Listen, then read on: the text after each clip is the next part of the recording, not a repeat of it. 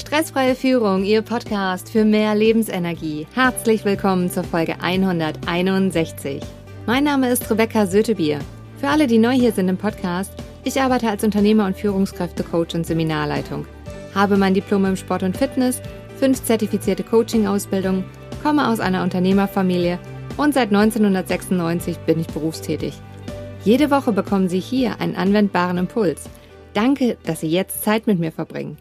In der heutigen Folge geht es um das Thema die interessanten Phänomene, die in vielen Teams auftreten. Welchen wichtigen Punkt können Sie aus der Folge heute mitnehmen? Wie Sie diesen Phänomenen aktiv entgegenwirken. Sie kennen sicher jemanden, für den diese Folge unglaublich wertvoll ist. Teilen Sie sie mit ihm, indem Sie auf die drei Punkte neben oder unter der Folge klicken. Starten wir mit dem Impuls. Wenn Menschen zusammenarbeiten, entstehen interessante Phänomene.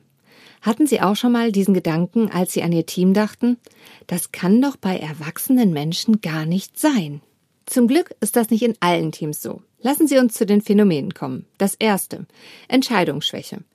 Eine Gruppe von eigentlich entscheidungsfreudigen Menschen sitzt zusammen, doch gemeinsam erscheint es ihnen auf einmal unmöglich, eine Entscheidung zu treffen.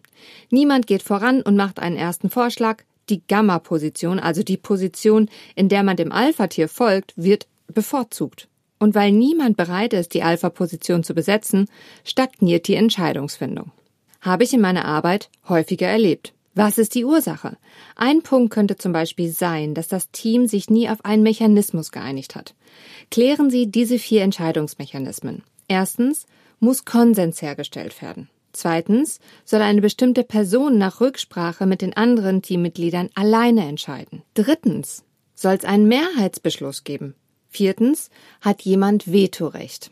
Oft entsteht Entscheidungsschwäche auch, wenn Teams plötzlich agil arbeiten sollen und die frühere Führungskraft als Teil des Teams ihre neue Position weder gefunden noch kommuniziert hat. Dann ist es dem Team völlig unklar, ob es wirklich entscheiden darf und soll oder eben nicht. Was tun? Klärung schaffen. Sollte die Entscheidung um die es geht, überhaupt im Team getroffen werden? Wer muss zu der Entscheidung konsultiert werden?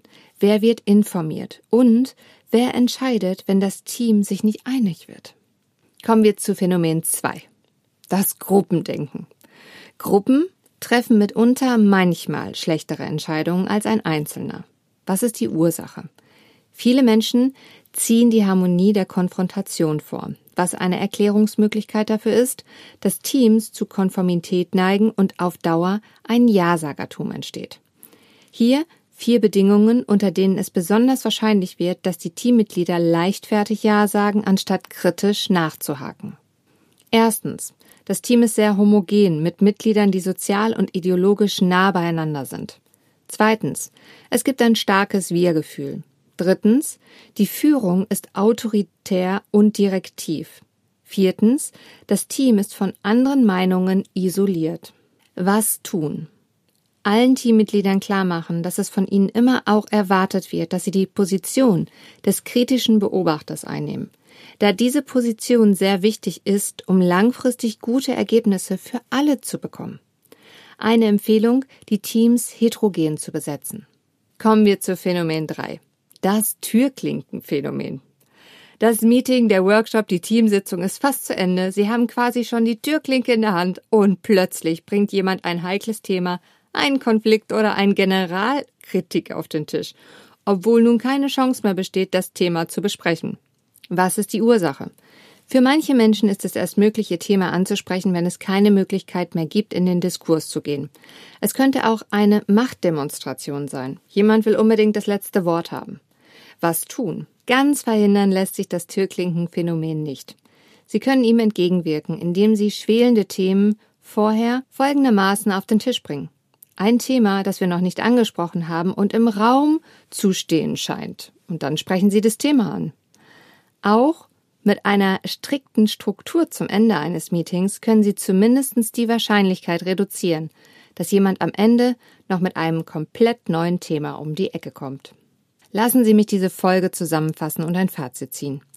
Drei interessante Phänomene, die in Teams auftreten. Entscheidungsschwäche, Gruppendenken und das Türklinkenphänomen. Mit klaren Strukturen wirken Sie diesem Phänomen immer gut entgegen und die Erfolge und die Stimmung im Team steigt. Seien Sie beim Präsenzseminar Mentale Gesundheit stärken mit dabei.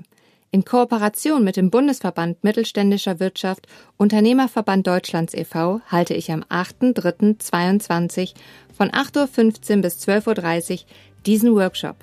Den Link zu näheren Informationen und der Anmeldung finden Sie in den Show Notes. Ich freue mich, wenn wir uns dort sehen. Wissen mit anderen Menschen zu teilen schafft Verbindung.